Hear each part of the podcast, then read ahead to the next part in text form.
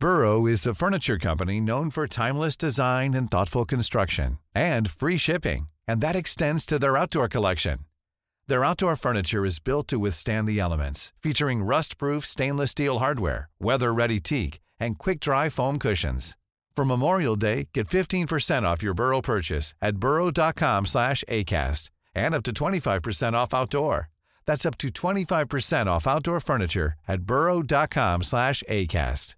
Jewelry isn't a gift you give just once. It's a way to remind your loved one of a beautiful moment every time they see it. Blue Nile can help you find the gift that says how you feel and says it beautifully, with expert guidance and a wide assortment of jewelry of the highest quality at the best price. Go to blue nile dot com and experience the convenience of shopping Blue Nile, the original online jeweler since nineteen ninety-nine. That's blue nile dot com to find the perfect jewelry gift for any occasion. blue nile dot com.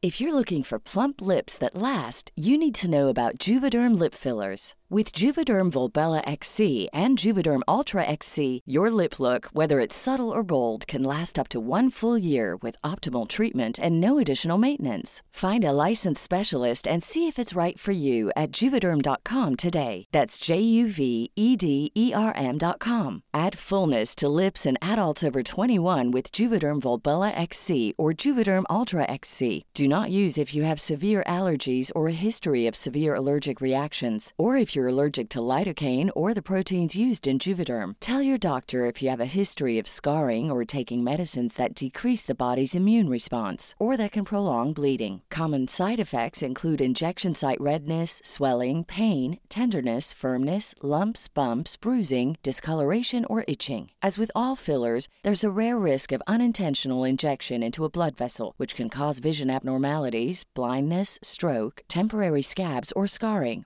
For full, important safety information, visit juvederm dot com. This is D J. This is Ish. And this is Pero, Pero Let Me Tell You. Dale.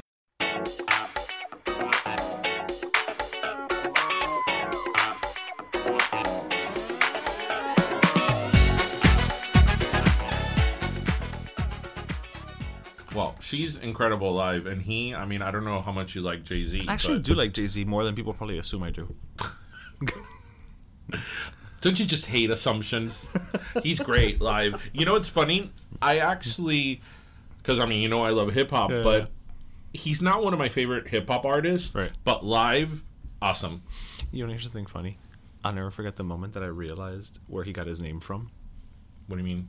I'm assuming, and again, I don't know where he got his name from exactly, but, I mean, he's from New York, mm-hmm. and I was literally coming back from uh, J F K. I had just gotten off the... The sixth train? No, I had just gotten off the train that takes you, like, from J F K to the subway station, where you can get the L A I R or you can get the subway. So I got the subway. I went down. I look up, and literally, there's a J train and there's a Z train, and they were next to each other. And I was like, is that where he got his name? Anyway, everybody, that is episode thirty-two, thirty-two, and welcome to Pero Listen, Let Me Tell You. I'm prettier than I am smart. Baby, you're both. How is everyone? Hope everyone's good. Hope and, everyone's doing well. And we're very uh, pleased to tell everyone that you're getting another episode yes. of just us. As we said in episode thirty-one, back to basics. Yes, we just like to, you know... beat you over the head with good stuff. No, but seriously, I mean, we we had a, a really good really run there string, yeah, yeah. with a lot of interviews. And we got a lot more interviews coming. The well is dried up, yeah. But we kind of wanted, as we said in episode thirty-one, bring it back to basics, yeah. just have a few episodes of just Ish and I and, you know, talking about different stuff, which that's originally how the show started. Mm-hmm. So I feel very, I feel like touched for the very first time. Oh, are we in a gondola? No. Anyway, everybody, welcome to Pero La Mia... What did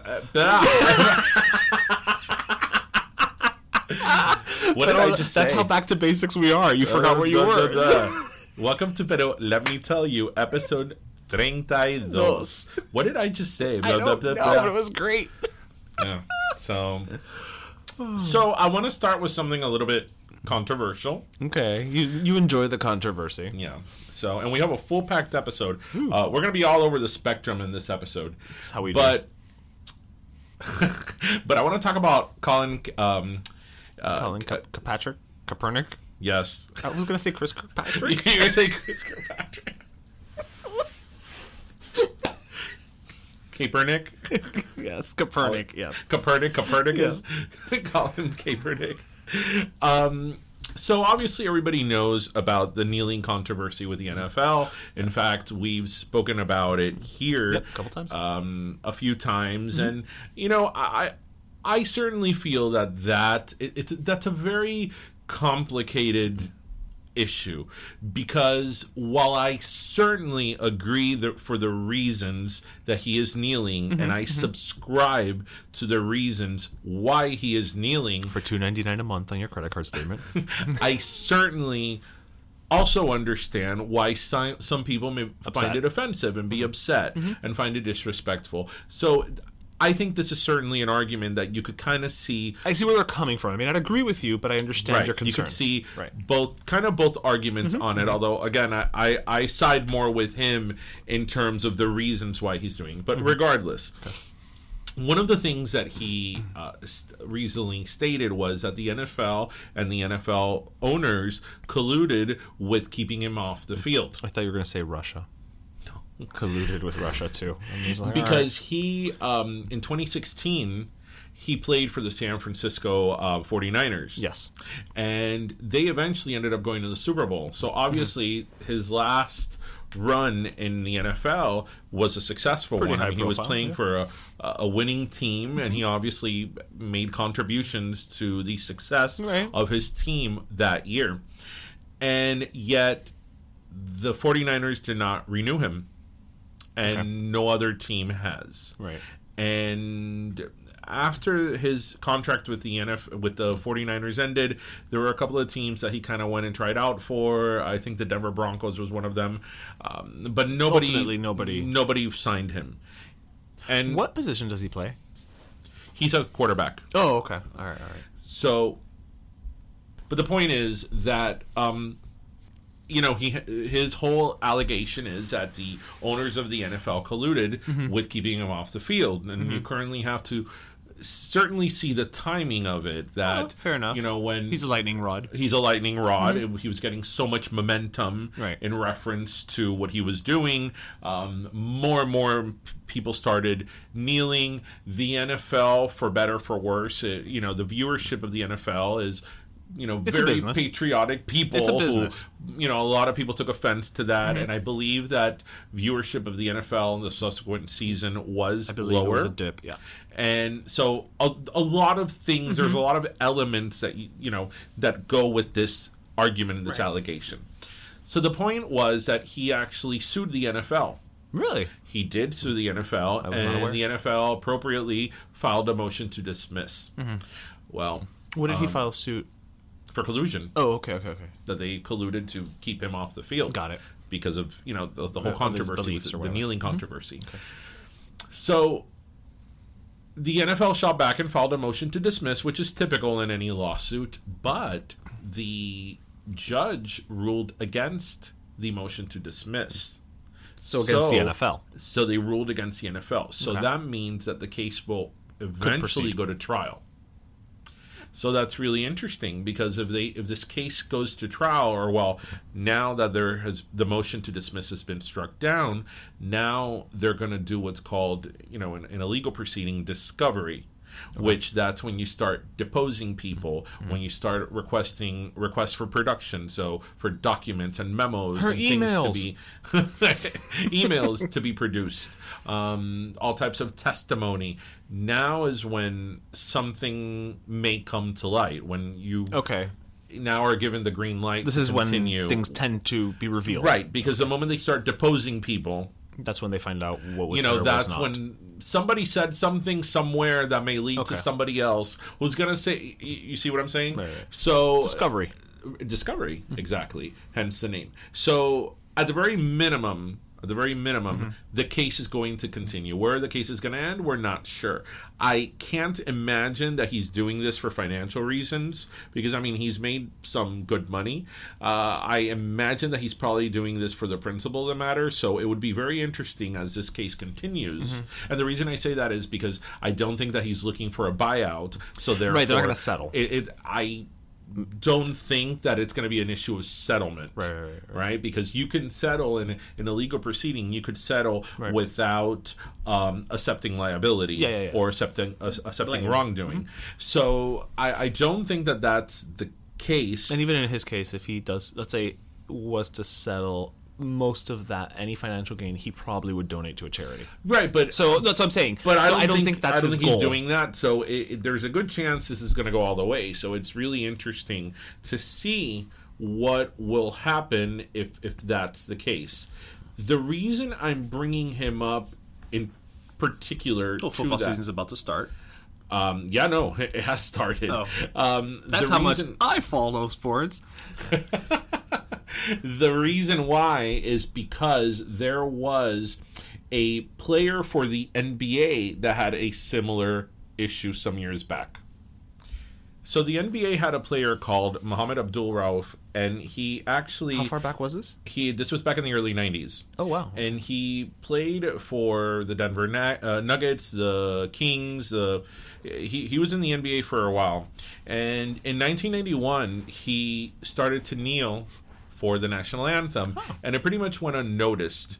Clearly. The, the N B A in particularly has a a regulation in their contract that states that they cannot kneel, um, that they have to stand during okay. the national anthem. This is why this so, has not been an issue with the N B A. Because when you sign... It's in their contract. Okay, they okay. must stand. It's part of the many conditions okay. of employment for the N B A. This is why this, yeah, it has not been an issue for the okay. N B A.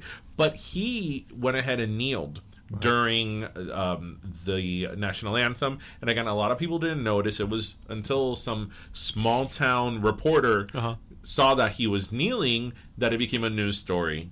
But and then when did it become this a news story? I don't remember this at all. Because this was like very small. It was pre-internet, thing. too. Because then what happened is that when he was...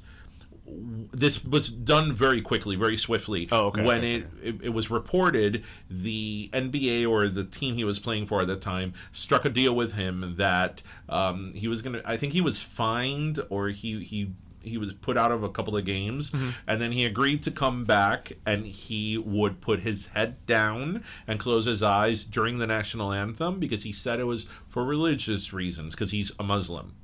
Okay. So, you know, he went down the religious freedom okay, kind right, of right. avenue, which right. is a lot more, you know, it's a lot harder constitutionally to, right. tolerant than right. other than other forms of protest. So they went ahead and, you know, that kind of died.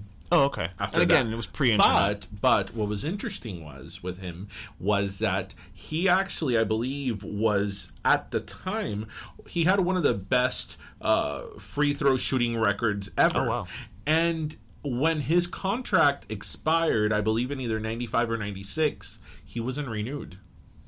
Despite being a very good yes, performer. And he went after to play for... And he was like in his twenties. He was like twenty-seven. Well, I mean, most athletes are young, yeah. And he went off to play then to like an... Um, um, I, I don't even know what team. Uh, eventually, he came back to the N B A, but it was kind of like one-offs. Like, he was... Uh, He played one year here and a couple of years there, mm-hmm. but never to the success that he originally had. Okay. So, you know, the reason I bring him up because that's a case that many experts today to. say that there was definitely collusion in his in this matter mm-hmm. to keep him off the court. Although that particular instance did not garner even a, a, a close to any of the controversy yeah, that the mm-hmm. Kaepernick, you know, kneeling debacle has caused. So, you know, I think he has a great case because, I mean, oño, qué casualidad que el hombre, you know, he's a quarterback for the San Francisco forty-niners. They go to the Super Bowl. You know, he has a great, they go to the Super Bowl. He has a great career. And, coño, qué casualidad that when this Nadie lo quiere. Nadie lo quiere. All of a sudden, nobody wants him. All right. You know, it's like, right, right. and generally when a player in any professional sports mm. team, you know, either because he's too old or he's had injuries, but that's usually whatever. when you see it happen. Not when they start to age happen, out, but but that, exactly they right. they get traded and then they get right. traded again. Right, right. They play one season for this team, then they play another or season they have an for injury another. And they don't perform as well anymore. Right. right, right. I mean, because he's still, I mean, in football, obviously, in, in terms of his position that he's um quarterback, a quarterback, you know, you always want to be the starter, right? Right, right. But a lot of of times, you know, they'll they'll have, you know, you know, you're still a quarterback. You're just not the starter. Mm-hmm. You know, you'll you'll still be part of the team. It's just that, you know, you're. It's more like second rate, if you will. Right, right. But second that's string, not yeah. the case with him. I mean, he went from being, you know, the top with, of his game, so as to it were. being like gone. So right. I think a reasonable person can certainly uh, believe that there's something going on there that mm-hmm. you know the N F L didn't want to keep with it. Didn't want to deal with it. And, you know, the N F L is a very controversial organization. I mean, they've been hiding for years all the, for the years the results. Abuse? Uh, no, the, well, that as well. But the whole issue with the trauma, the head trauma. The head trauma, that's right. That's right. Um, you know, that has been known for years. Uh, they they buried that. like, yeah, they're no they're no stranger to burying things que no les conviene. Exactly. I mean, they're a very powerful organization, as they, yeah. many say. They own a day of a week, the week. So, I mean, I'm totally the Team God's Colin. I'm totally Team Colin in this whole whole thing. Um, as I said, I understand that there's people who got very could be offended by that. You know, if you're a soldier, if you had somebody die, I, I get I, it. Totally I, get it. I, I get it. I, but I also, uh, and again. God, I'm citing Facebook as a source, but I saw um, an article on Facebook or or a link to a story that claimed or alleged that he came to this um, solution as to how to protest after consulting with a veteran, mm-hmm. and they kind of together said, you know, the kneeling is okay because X Y Z reasons, you know, it's like it, it, it, it's it, more it, appropriate it, it, than sitting. Yeah, it pays tribute to the because I think it's like when you like your fallen.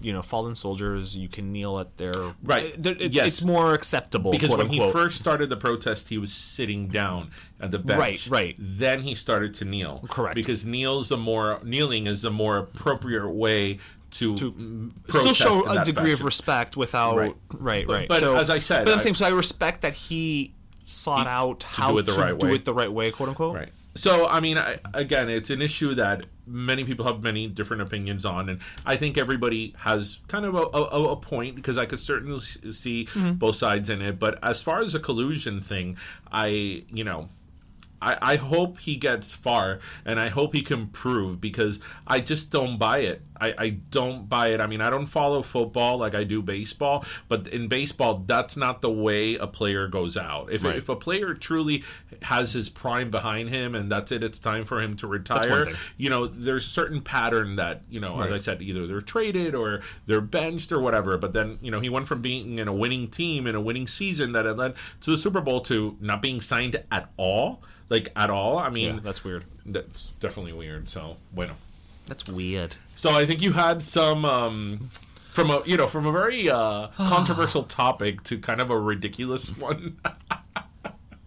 Listen, I you know to each their own. God bless.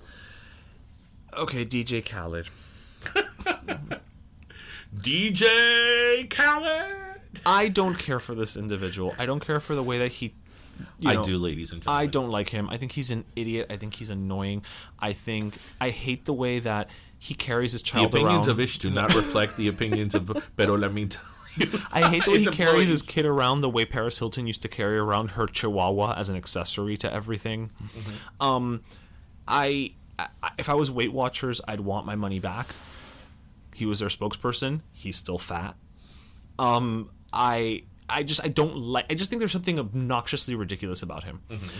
So of course he has teamed up with the definition of ridiculous, obnoxious South Florida furniture that is El Dorado to create a furniture line. Have you seen? I just saw it. Have you seen research? Vaya, lo que lo que este hombre ha inventado de furniture. I'm waiting for you to finish because I'm going to counter you on many points. No, but have you seen the furniture? I have. Es los muebles más feos que yo he visto en mi vida. Tú sabes, you know, que there's many Cubans who just got off the raft que van a encontrar that gold lame uh, uh-huh. uh, That's sofa. Why it's perfect. Beautiful. It's perfect que he's partnered with y El Dorado. Leone. With El- Oye, oh no, God, El Dorado. It's all gold. El Dorado is not cheap. So that's one of the it's things I'm going to counter you on. El Dorado hideous. furniture is not, not cheap. cheap. It's not cheap. They're not and cheap. El Dorado actually, I didn't say they were cheap. I said they were tacky. Actually, El Dorado is kind of high-end furniture. For They're, who? In hell? No. Have you been to El Dorado? Ugh. No, El Dorado is actually one step above, like, Rooms to Go and all, and City Furniture and all that. It actually is. El Dorado has very expensive furniture. Okay, expensive. doesn't mean nice. Some of it is actually very nice. Yeah. Pero bueno, that aside, you know what? I actually like him.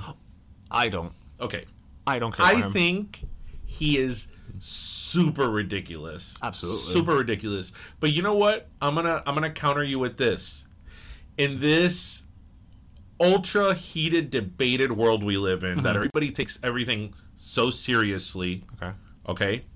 He he's so ridiculous, and I don't know. I think it's funny. It's it, it doesn't bother me. I mean, I, I understand that he could be annoying. I, I get it. I totally get it. And he, I just he, don't know what we your, did as a society to be punished this way. Well, he's he's look. He's a producer, and he's he's your typical producer that, you know, like Puffy was a producer before he was Puffy. Puff Daddy. You know, um, a lot of these guys start off as producers, and then for better for worse, they go into their own, you know, music career as well. And again.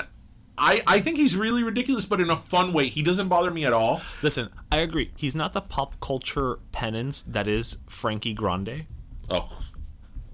What is that you called him the other day? Well, I said he's our he's our pop culture penance for no, the Holocaust. No, you called him something. You called him a, a joker fish. Which... Yeah, he looks like a joker fish. What was it? I said like the, a joker fish that lost weight and then decided to do drag. Yeah. yeah drag, something like that. Yeah, yeah, yeah. yeah. Um... But no, he doesn't. He doesn't bother me. I he irks me. So I just I think when he comes out in a perform, whoever's performance, and all he's like is D J Khaled, what's up? I think it's hilarious. I don't know. Maybe it's because I kind of you know I love hip hop music or whatever. But I I get it. I get. Que familia va caerme mal. I get that he. I get that a lot of people are turned off by him. But I don't know. I think, as I said, in this time that we take ourselves so seriously and everybody's like so, you know, so uptight, you know, whatever. D J Khaled is ridiculous. Good for him. He's annoying. But the furniture's pretty the furniture's epic. Fucking hideous. The furniture's fucking so hideous. So we, we recommend everybody to go to Google and put if you've D J seen, Khaled. It, Actually, the name of his furniture line I read is, it here is We Be We Be Best Home. It's like if the Melania Trump bullying campaign had a baby with, you know. Hip hop. This headline says D J Khaled's new line of furniture looks like El Dorado had a baby with a Versace mansion. I am Donatella. I says, love the. I love his collection. He says, "Quote: I remember buying my first house like twelve years ago." He told the Miami Herald, right, right. "I came to El Dorado to buy furniture, claro. So it's crazy that I'm here." Claro. No, of course he went to El Dorado with my own line. Of course he did. Where else would somebody with it's that called degree of taste We the Best go? Home. We the Best Home. We the be- We the Best Home. Yeah. Okay. It's actually sold in different stores around the country, but here in Miami it's sold appropriately. Oh, he launched here. At El Dorado. It, as it should be. It launched, I think, on Thursday. Ay, mira, esa butaca with red crushed velvet me gusta. Go no, go no I'm kidding. Una butaca, it's a high chair with um, red crushed velvet, and then the rest of it is like gold plated or gold painted. Oh my god, it's just so fucking hideous. And he has a set of lions. Está lindísimo. Esto está buenísimo para casa de un marimbero. That's exactly what it is. Yeah. Like I can see the two lions just totally like bookending La Caridad Cobre in the middle. I mean, let's be honest here. Our people. Oh, our people will eat that shit especially up. Especially the newer breed. Oh, yeah, yeah. How cool. Terrible will, taste in furniture. They will eat it up. I always I always find it really funny whenever I go to Home Depot to buy paint, and you see all these, like, Cubans and whatever. We're Cubans, so we could talk about it. Exactly. Cubans. You can't. I, I see can. all these Cubans there buying, you know, like, burgundy paint, and then, you know, the people in, in Home Depot ask them, oh, what finish would you like on your paint? And they're like, con brillo. You know, like the semi-gloss, you know, which is the worst finish to paint an interior with well, in, like, red. I mean, semi-gloss, especially with such a vivid color like red, you paint that on a wall, and any and every detail that that wall has, you know, badly, like, will be, like, but maybe will be just, noticed. Maybe they just do it so that it can shine off of their, their gold chains. And it's so terrible the way that light reflects semi-gloss paint. And ahí está, you know, you, you lady, you naked, comprando eh, la... Aquí en el Home Depot de Hialeah, en la dieciséis, la cuarenta y nueve, comprando dos galones de pintura rojo vino para ponerlo en la sala have con you, brillo. Have you seen the Instagram page eh, Cubalseros? Oh my god, it is Th- amazing. That furniture looks like it would be it featured. It is amazing. A shout out to Cubalseros. Yes, hi Cubalseros. So it's just, it, I, I I see it all the time, but it's just, it, yeah, it's Cubalseros. Cubalseros, it's yeah, a, yeah. It's a, like Cuba and Balseros. It's inter- interchanging yeah, yeah, the name, yeah. yeah. They're mashing um, up. It's, you know what's so funny about the people that he profiles on that page? Is I that, always wonder if they find out and do they get upset? I don't know if they find out. I think they do because he's very hush-hush about his identity. Right, right, right. About this man. And right. for our listeners out there, go oh, yeah. check out oh, Cubalseros, so, you know, on Instagram. It's an Instagram page that basically takes the... I don't even know how to describe it. I mean, because you can't call, he, you he can't play, call them okay, Balseros he, he anymore, plays, really. He plays on the ridiculous stereotypes that a lot of new, recently arrived. recently arrived Cubans, you know, because as we know, there is a percentage of the recently arrived Cubans that are extremely tacky right. and just ridiculous in every way, that they wear, you know, thick, thick, thick gold chains right, and the right. thick gold watch. They all have skinny legs. The men, you know, wear skinny jeans and they all wear their... I like a skinny jean. Yeah, yeah, yeah, with their shaved legs. You know, with their shaved legs, the men pluck their eyebrows like... Like a drag queen. Like, like they're, the world is ending. Um, and have you noticed that, like, these Cuban guys, none of them have facial hair? None. They don't have any facial hair. No, not even like a None. little, nothing, like a little nothing, chin strap. Nothing. They don't have facial hair. They all shave their legs. They shave their arms. They all have tribal tattoos, and they all wear skinny jeans or skinny shorts with like shoes without socks. So it's basically like the eighties, nineties, and today had a baby. I don't know what it is. I don't know what it is. But he he he he kind of mocks them, and he posts the pictures, and then he'll post like what they look like. So it'll be like a picture of like Gollum and, you know, capri pants or whatever. No, but what's great is that he puts like a lot of them are re- repeat offenders. Oh, oh yeah, yeah, yeah, yeah. Yeah. But um, you know what? You know what? Sometimes And you know what? And yo, Some, if that makes actually, you happy and you like actually, how you that's look, what I was about God to say. Bless. You know I look what? at these people and I think they are so ridiculous and I don't even know what they look like. But then I say, you know what? They're living their best life. Damn right. Oh yeah. So go go shave your legs. Pluck those eyebrows. Pluck those eyebrows. The bigger the hoop, the closer to God. Buy your jeans in kid sizes, you know. Hey, if that makes you happy, that that's the saying in twenty eighteen. Live your best life. Live your best life. That's right. I see. Knock yourself yeah. out. I mean, we're going to mock you, but enjoy your life. People mock us. People mock us. Mock. Listen, the amount of people who made comments about my deep V during the, the Croqueta Palooza well, pictures. Well, but that was wonderful. I know, but it's sexy. I like cleavage. I enjoy showing my, my man boobs. Yo, yo. Let's move on to another I'm living topic. my best life. You are living your... Bubu, if there's anybody who's living their best life without any any care in the world, is you. And, you know, I, lo- I look up to you for that. I wish I could live my best life the way you live yours. Because you're talking to the person who, like, will not unbutton his shirt past the second button, wears basketball shorts to the beach, because anything else is too revealing. And I am the complete opposite. No, you would go naked opposite. to church if you could. Well, that's how Adam and Eve would go to church. Yeah, I mean... Anyways. I hope everybody out there driving is enjoying this conversation as much as we are. So, anyway, you and I had talked about a few times mm-hmm. that we wanted to have a segment on the show eventually yep. about the telenovelas. Yes. Which is weird because growing up, I never called them telenovelas. It was always novelas. Yeah, novelas. No, but nowadays I feel like... as Telenovela. It's become, yeah, as it's become more... I don't want to say mainstream, but more general market, telenovela has become yeah. the, the term. And I think that the reason why we decided to talk about this is because I think that when you grow up Hispanic, yeah, especially when we novelas, did. yeah, especially in our time mm-hmm. in the eighties and nineties, novelas were a really big part Huge. of of your life growing yeah. up. Because I remember that in my house. I don't know if maybe because you know we didn't have too much money, you know, we're, we were an immigrant family, whatever. Mm. We all came together to watch La Novela. You know, yeah, mom, yeah. dad, the kids, the grandparents. It's you know, just what you did from seven it, to ten. It's what you did, exactly. Yeah. And that's why I think so many of us can refer to so many novelas growing up. So mm-hmm. tell me some of your favorites. Well, the thing is, in my house, we didn't really watch novelas. Mm-hmm. Uh, like, my, my parents weren't novelas. My mother now watches novelas. Like Después called, de vieja. Después de vieja, my mother watches novelas. Um, my grandparents would watch novelas mm-hmm. because, again, they were older. They only had the two channels at that mm-hmm. point. I don't even know what Telemundo was running. I mean, I know Univision had the novelas, but mm-hmm. Telemundo had, well, they had Maria Elena, Guadalupe. Yeah, but that was in the nineties. But that was the nineties, right, right, right. Um, my, I mean, I could be, you know, basic and be like, my favorite novelas were Marimar and María del Barrio because, you know, Thalia. And more importantly, Soraya. Mm-hmm. But, you know, I also, I, I, I enjoyed, like, um, Lazos de Amor. eh, Dos mujeres, un camino. Mm-hmm. Um, you know, who doesn't Alcanzar una estrella part one and two. You know that I don't remember part one. I just remember part two. Because part one, they used to air, at least in the United States, uh-huh. they used to air it at like Friday nights at like eleven o'clock. After at the, night? Yes. Yes. Oh, okay. Because you know a lot of these Mexican soap operas, there's so many Mexican soap operas that yeah. they air in what, El Canal de las Estrellas, Mexico, I believe that's the channel. Maybe. El Canal de las Estrellas.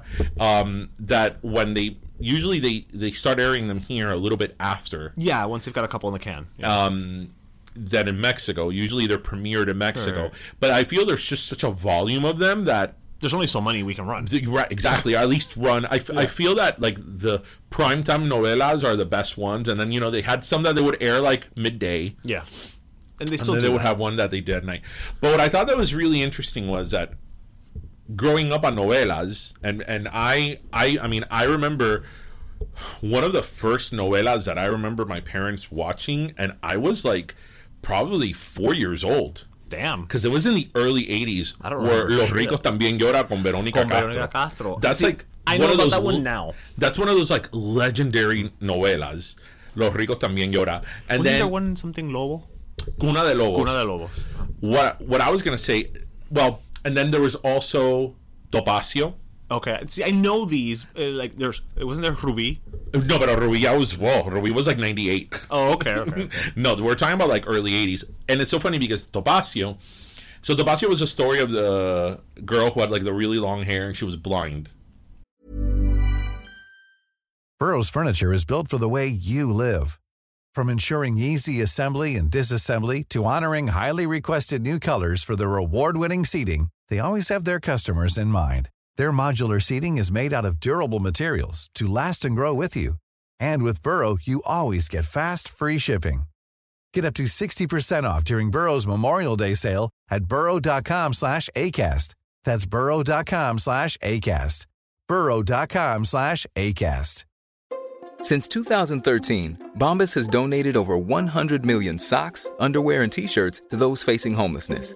If we counted those on air, this ad would last over one thousand one hundred fifty-seven days. But if we counted the time it takes to make a donation possible, it would take just a few clicks. Because every time you make a purchase, Bombas donates an item to someone who needs it.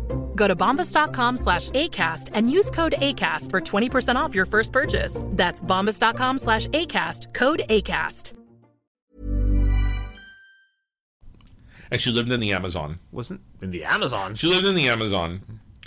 And, and I remember that as a child, I was so petrified of piranhas because in that soap opera, there was a scene where, like, the villain, she died by piranha. Piranhas. Death by piranha. So up, that's what we were worried about in the eighties, piranhas and, and, quicksand. and quicksand. Yeah. yeah. And actually, in Quicksand, there was another novela, I think it was like eighty-seven, eighty-eight, called La Indomable, con Leticia Calderón. Oh, I remember that one. Where the villain made that one. The villain dies in the last episode. Y termina en un pantano. So she ends up in quicksand. And then all that's left, the last scene is like her hand coming out of the quicksand with like the bouquet of flowers. And oh. you know, she was still mad. But... But let's see, growing up, uh, the first, like, really big, big soap opera that I remember that... Mm. Because, I, like, Los Ricos También Lloran and all that, I remember the name... But you were four. But I was, like, four, so I don't right. remember actually sitting down and watching it. But the first one that I remember that we actually... That I sat down as, like, a seven- or eight-year-old to watch with, like, my whole family was Cristal.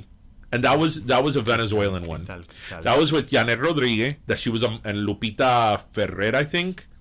And that's that's the one that she was a model. Lupita she Lupita Ferrer uh, got pregnant and she gave her up for adoption. Okay. And then it was one of those, you know, twenty years, twenty years later, later Cristal is your typical pretty girl in Caracas, Venezuela. Okay. Pursuing to be a model. That's what they all and do. And then in Caracas. she ends up, you know, she ends up being a model, and she ends up she ends up being a model. She gets like a contract for for a certain like. Fashion house, okay. And that fashion house, the main designer ends up being her mother. Coño, que ca- vaya, que casualidad. So yeah, so it was one of those, and that's from that soap opera. You know, you know Gigi Sancheta.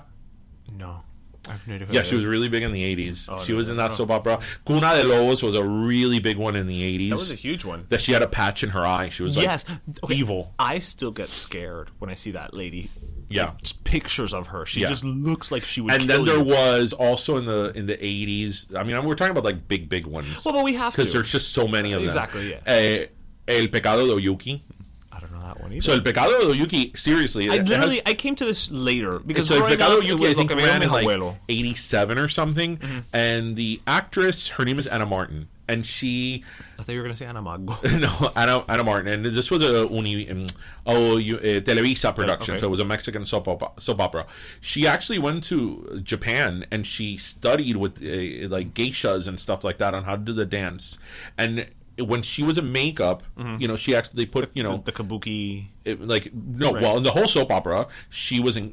Obviously, she was in character. She had They had to put, like, the little like, wires or like whatever, tape. rubber bands, to make her eyes Asian. look Asian. And it actually left a permanent effect on her. She had, like, nerve damage. Oh, my God. Yeah, because, you know, these soap operas last for, like, eight to ten months, and it took, like, God. a year to film, and she well, was doing this... And kids, that's why you should not do cultural appropriation. And the production... but but actually, nerves. the production value of that soap opera is really good. If you look oh, yeah. at it on YouTube... What is it called again? El Pecado de Oyuki. El Pecado de Oyuki. Oyuki. Yeah, and if you look at it on, on YouTube, they, they have it on YouTube. The you look novela? at it... I don't know about the whole novela, but they have a lot. Okay. Um, the, like... It's actually, the production value is pretty good. So, but I mean, I feel that novelas, yeah, were such a big part of growing Hispanic. And I feel that that is not no, something anymore. that, well, not even so much anymore, but that's something that is purely Hispanic. I agree. I believe that so- soap operas for the American market are based for to women, are based like predominantly to women. Well, it's during the day. It's during the day. For starters. It's, it's based... to women. I don't feel that soap operas during the day, you know, American soap operas right. are geared towards like family entertainment. Well, you know where the term soap opera comes from. From the soap commercials? Yeah, exactly. So, I mean, it was, like, to your point, it was for housewives. It was, you know, your home, watch your stories. Right. Here's products that are tailored for you. Soap, you know, detergent, things mm-hmm. like that. So, yeah, you're absolutely right. I mean, I don't think it was ever at any point intended as a cultural, you know, Luke and Laura, Erica and they're Kane also very different because I, for several years, I watched General Hospital, mm-hmm. and I don't, I don't think one is better. I, like, I don't think, I'm not saying that American soap operas are better than Hispanic ones or or vice versa. Or vice versa.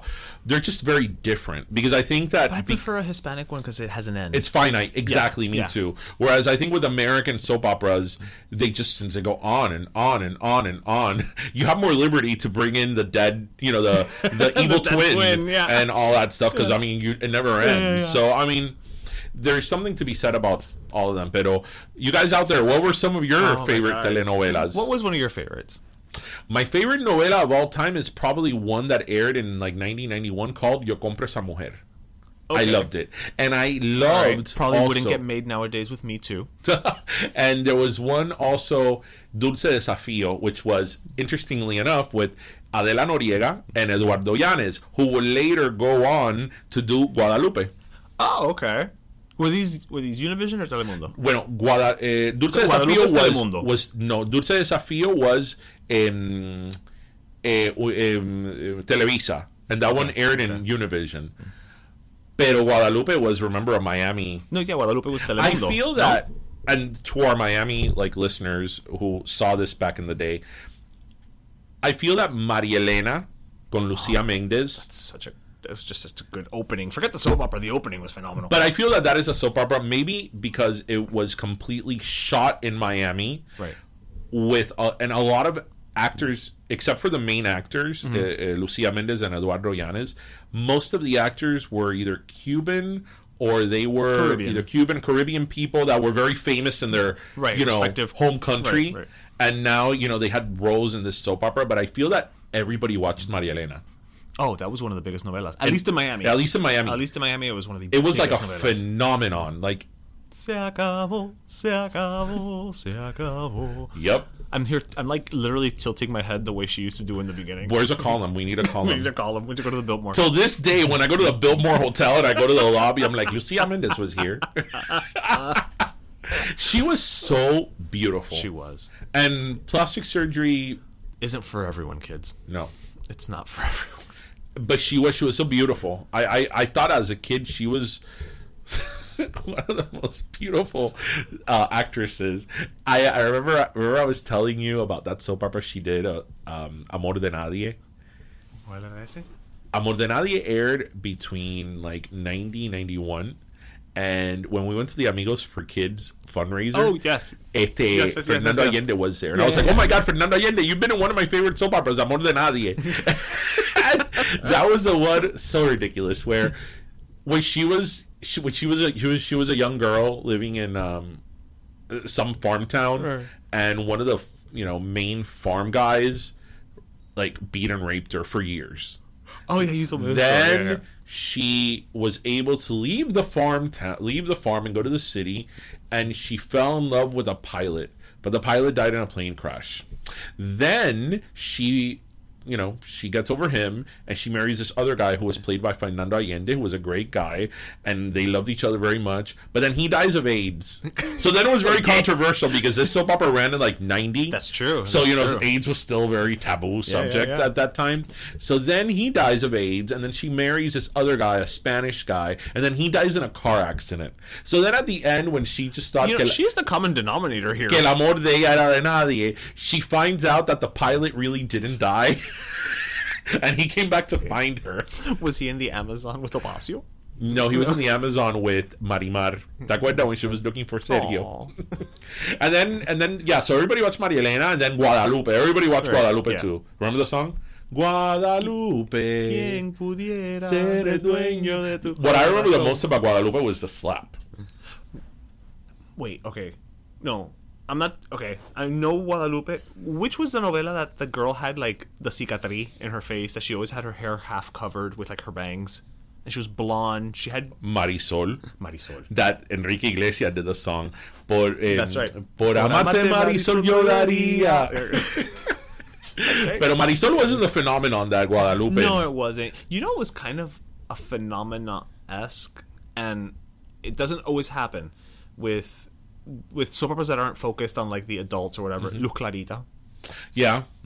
No, no, but, but I feel there's a genre of um, like youthful soap operas because you remember Agujetas de Color de Rosa? Oh yeah, that was about the ice skating. And then there Ay, was Carousel. And then Carousel, and then Alcanzar una Estrella. Yeah, yeah, yeah. It's funny because Alcanzar una Estrella, a lot of people who saw it, It, that was one of Ricky Martin's first like kind of that was young Rick, adult roles. Ricky Martin, Sasha Sokol. Eh, Bibi Gaitán, Bibi Gaitán. Eh, Pedro Fernández, uh-huh. and um, Capetillo, Angélica Rivera, who is now the First Lady of Mexico. She is? She is the First Lady of Mexico. I didn't know that.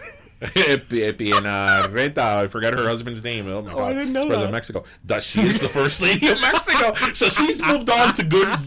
She's definitely had a career upgrade. Oh, yeah. She... Yeah. yeah. You didn't know? I didn't know that. And I always think like, oh, I wonder when, you know, actually she's not going to be First Lady much longer because that's it. His term is going to be over, and he didn't run run again. Oh, okay. Um, I wonder if she's going to go back to acting. She was also La Dueña, the soap oh, opera La Dueña. Angelica she Rivera. was La Dueña? Oh, yeah. She was badass in that soap opera. Wait, is that the one that they changed to Penelope midway through? No. No. You know which one I'm talking about? Yes. Yes, no. I can't remember the name of that damn novella. So, we can't talk soap operas. Okay. Without talking about, you know, Las Tres Marías de Dalia. That's true. That's true. And and how successful were the Tres Marías that when she tried to do one called Rosalinda, it didn't do anything? so, so we have María Mercedes, Marimar, and María del Barrio. Which is your favorite? I know your favorite, but... I've told you what my favorite is, but what my real favorite is. Right, so Maria Mercedes is never my favorite. No, me neither. It's never my favorite. Meh. I mean, she's got clown makeup. It's weird. I don't get it. But then there's certain elements of Marimar, which I recently, maybe about three years ago, rewatched the entire thing. Mm-hmm. It was so bad, but so great. I don't think Marimar was bad. No, no, but bad, like, okay. Because I literally would watch, like, five episodes a day. So I was like, I was binging on some Marimar and Pugoso. Like, I think that the part when she made eh, Angelica get the deeds el, from El Lodo, I think that was pretty badass. I was like, bitch, you're going to get on your knees and get those documents the from the mud just like you made me do it. Like, I thought, and I thought that when she was Bella Dama in el club, oh, uh, el club, Valle club Valle Encantado. And for the people who watch this and you're listening as talking to this, you're, you know what we're talking about. You do about. know what we're talking um, about, yeah. A, I hope a lot of our listeners watch this. I think because a big this has been one of, of the big, largest uh, yeah. viewed um, soap yeah. operas in the world. Well, in the world, yeah, exactly. Um, ¿Cómo se llama? Brenda. Brenda. Brenda. That yeah. she, listen, Angelina Jolie's all-black Oscar look was totally, totally stolen from, from Brenda. Brenda. Um, but anyway, I thought that soap opera was really good. And when she was Bella Dama, she was quite the little bitch. She was. She didn't give a shit. Like, you know, you, it was that blonde streak. Do you remember when Sergio was going to get married to that other girl that she comes in? Wasn't she like crippled? No, she got brain cancer. Yes. Yeah. She comes into their wedding with their love child. And she's like, you see, this is his daughter that he doesn't take care of. I was like, you go. But, María del Barrio but Soraya. nothing, nothing, nothing can compare to Itati Cantoral. Itati Cantoral is, you know. And I just want to say it here: we, you and I, yes. and our friend, yes. we have never forgotten about the character of Soraya, and for years and years and years, we quoted her, and we would laugh at the, I was like twenty years old, right? at the ridiculousness of that character. And all of a sudden, all of a sudden, last year, she became a meme. She like, became a meme. And when I saw all these people posting Soraya memes, I'm like, really? Did you see the um, Maldita Lisiada? Did Did you see the the video that she did with Orange Is the New Black? Oh my god, that was hilarious. It was great. She is, I told, I said it a few episodes again, in like the hierarchy of villains, you know, on top I have like Darth Vader and like Hannibal Lecter. She is in my top. Because listen, anybody who can survive a fall from a skyscraper. That's true. And navigate, you know. She masterminded she, her comeback. She masterminded her comeback. Yeah. She could stab someone with scissors in a house party where everybody saw her, but nobody testified against her. No, not one person.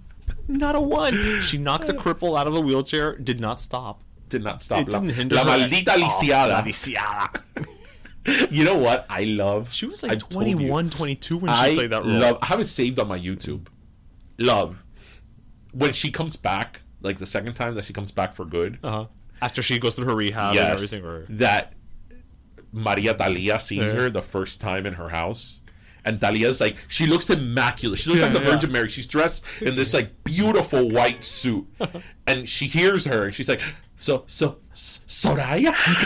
You know, see what I'm talking about? Yes. It's like perfect. And Soraya's dressed in black and she's like, María del Barrio, la pepenadora. This is also what I love about like this soap opera is that this is a story in which a woman has a baby. She gives birth to the baby. I don't remember. They knew she gave birth to Nandito, right? Uh-huh. To, to the boy, right? So everybody knew that she had this baby. She went crazy. She went out while she was nuts, gave the baby away. And the family's reaction to this is, we'll just adopt her another kid to yeah. make it better. Yeah. You know, like she just lost a puppy. And, and a family that had, you know, had status and money. Right. That they could hire to like a... Right. Their solution to the problem isn't, let's get her therapy. Right. Let's get her... It's like, no, here's another baby. And also, and also, Tita. You know, they had resources. And Nandito went to live with Magripina, and they were still in Mexico City. It's not like, you know, they yeah. went to another part of right, Mexico right. or to yeah. another country, you know. Oh, I, I, so let's see. Some of the common denominators of uh, telenovelas are, yes. are... It's a Cinderella story. Right. You always have somebody who's poor. Yes. There always has to be poor people. Uh-huh. Uh, and then somebody who's rich. Yeah, yeah, yeah. Okay. Then you always have amnesia. There's Am- no middle class. No. Amnesia's always in the mix. Yes. Right? That's true, yeah. And, I, oh, going back to the Thalia soap operas, I love the, the downgrade of her...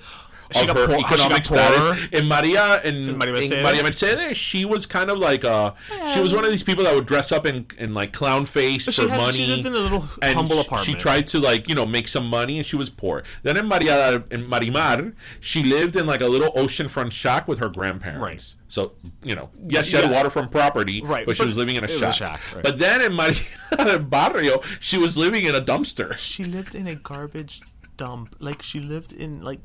Like where you go, where the trash goes. That's where she just lived. I love that I we're having why. this full, in-depth conversation about novelas. I really hope our listeners are enjoying this. Oh, I'm sure they because will. Because we are enjoying I'm this. I'm sure they will. But, okay, so back to the common denominators in all novelas. So, really rich, really, really poor. poor. Amnesia. There's uh, always, always amnesia. Always has to be amnesia. There's so usually somebody out of wedlock has a child. Uh, always, uh, absolutely. Like, the child is always lost. Yes, at some point. Later to be found in a family that is usually one or two degrees of separation. Yeah, it's like the neighbors. Yes. But for some reason, didn't know the kid was there at all. Then you always have the jealous villain who is jealous for, like, not real reasons. It's usually because, like, they were interested in one of the people who winds up being interested in the protagonist. Right. And so that obviously sets them down a path of pure evil. You a know, like in real and, life. And a pure evil and death and destruction. Right, and like right? in real life. Yeah. Yes, that's yeah. that's usually all it takes. All it takes. All of it. Just and like... then generally somebody, a lot of times, somebody finds that they're adopted. Yeah, or, or that the life they've been living has been a lie in yes. some context. Yes, right. yes. But then somehow... Then somehow, at the end, it all comes together and everybody's fun, you know, fine and in love. And yeah, and the villains always get their comeuppance. Yes. The villain always either yes. dies or goes to jail yes. or kills himself or something. Yes. Yeah, yeah, some way, shape, or form. They always get their just desserts. Exactly. Yeah. Always. Yeah, always. The villain does not escape in no, the no, there's telenovelas. No, there's, there's no sequel where no. the villain comes back type no, of deal. No, you know, it's the worst soap opera I've ever watched. Oh, my God, I was hoping you would watch, you would say this one. Is it's Angel Rebelde. Rebelde. So... It, oh, here we go. I couldn't I couldn't end the episode without saying Michigan. During my Midwest years, I be you know, I was somewhat homesick, so I really weirdly I started watching a lot of Spanish television, which I generally here we are saying that I I grew up watching telenovelas, which I did, but once I became older, I didn't really watch that much Spanish right. television except for Sábado Gigante. Also, the novelas now are not that good. Right. You know what? We need to have an episode about Sábado Gigante. We do. We do. But anyway, Um, but then I, I I don't know, I became really homesick and I started watching Despierta América rather oh. than the Today Show. All that bullshit. I'm like, I'm so watching. So you like learned the, about none of the news. Yeah, I'm watching about Despierta América. I'm watching Primer Impacto. Primer Impacto has like the worst stories. Like, you know, a baby with okay. two heads was born, and you when know. I say Primer Impacto, what's the first thing you think about? What? Los Niños Lobos. Los Niños Lobos. Yeah. Los Niños Lobos must have had a contract. Right. Who couldn't shave on. their face. Like, that's Primer Impacto. So I started watching all this stuff. I was kind of homesick. But they started, they were airing like midday. And I remember that it would start right when I would get back from school, right. uh, from class. Um, the soap opera called Angel Rebelde, and the reason I watched it was because it, it was per- completely produced and filmed in Miami. Right, so you're and, feeling homesick. And, and what was right. what was cool about the soap opera was that they filmed in like real locations, like in Dolphin Mall and International okay. Mall and Dadeland and like South Beach. So I was like watching. It wasn't all sets. No, it wasn't sets at all. Like they okay. didn't use. I don't know if it was for budget reasons, but they filmed everything on location. Like the houses were real houses and all oh, that. Wow. But it was just the most ridiculous soap opera I've ever seen in my entire life. And, like, the main villain That's in that soap opera s- killed, like, thirty people. Was and this, like, a serial killer? Yes. She killed, like, thirty people. I'm not kidding. Like, thirty people. And, like, nobody knew it was her. My favorite is that she tied somebody to train tracks. Yes. She tied somebody up on train tracks. Like, if you see in, like, old Charlie Chaplin videos, you know, she tied them with, like, the, the pañuelo and the, the la boca. And they're like, woo, woo, woo, woo. And I'm like... It's like twenty sixteen. I mean, so, I mean, back then it was like two thousand four, two thousand five. I'm sure that train could have seen that person further away, you know, uh, and tried to do something. Pero bueno. Um, yeah, she killed like thirty people. And like when she would kill the people, she would just wear sunglasses. Oh, that's and it. Put on a baseball hat. And nobody knew it was her. Very Clark Kent Superman. Yes, nobody knew it was her. Cristal mató a tantas personas. And, and I would watch this. And I'm like, oh my God, like this is so horrible. But, you know, they're filming at Dolphin Mall, and I see Churromania on the back. So it reminds me of being at home. Churromania. I remember one time they shot at a Publix, and I was Aww. like, oh, man, that's my favorite episode. Aww. But, yeah, the things you do when you're homesick. I, I hear you. I hear you. And and okay. um, uh, to end the soap opera subject, you know, a lot of these soap operas, both Venezuelan and Mexican, the, um, the script, mm-hmm. the story was written by De- Delia Fiallo, who's Cuban. Really? Yeah. Delia Fiallo is one of the most famous, if not the most famous, um, soap opera like screenwriter like of all time. Or whatever. She's written the top soap operas of like the most popular of all time. She's wow. she's she's up there. She's written most of them. I did not know. And that. She's Cuban. I think she's still alive, but I think she retired already. Oh well, yeah. Good for you, Delia. All yeah. right. Yeah, there we go. So oh. I so, hope everybody enjoyed our soap opera talk. Right, that was a fun little. So let us another. know what your favorite soap opera yes, is. I would yes. really be curious. Yes. All right, so I guess that brings us to about that soda time. It is soda time. Soda pop. Soda pop. So who do you have? Well, my soda is for a fellow podcast, although they have a lot more listeners than we do. Um, so I want you to think about think about your father. Mm-hmm. Think about what is the what is possibly the most embarrassing thing that you think your father could ever do, like the thing that your father could do that would embarrass you the most. Dance in underwear on T V. That's a good one. Well, this podcast takes that concept and uses uses this guy's embarrassment about something his father did for all of our enjoyment. I am, of course, talking about the podcast My Dad Wrote a Porno. Oh, yeah. It's a podcast that the guy, Jamie, I think his name is Jamie, I can't remember. It's three friends, they're British. His father started writing erotica. It is so badly written that they all get together and they read a chapter per episode and they all just start talking about it and laughing and what have you. And they actually uh, just about two weeks ago came back with season four, and I can't get enough of it. I laugh. I, I just I crack the hell up every time I listen to it. They have celebrity fans. It's they actually are they they go on tour to read a couple chapters and things like that. They're and they filmed one of them, and it's going to be airing on H B O, I believe, before the end of the year. So if you have a chance to catch that, do it. But I think you should definitely listen to My Dad Wrote a Porno. It's I can't even do it justice. Like, you just have to listen to it, and especially if you're an Anglophile, because it's three British people talking mm-hmm. and making taking the piss out of themselves. Um, I cannot recommend it enough. All the fans, the name of the main character, her name is Belinda. The fans are called Blinkers, um because the name of the books are called Belinda Blinked.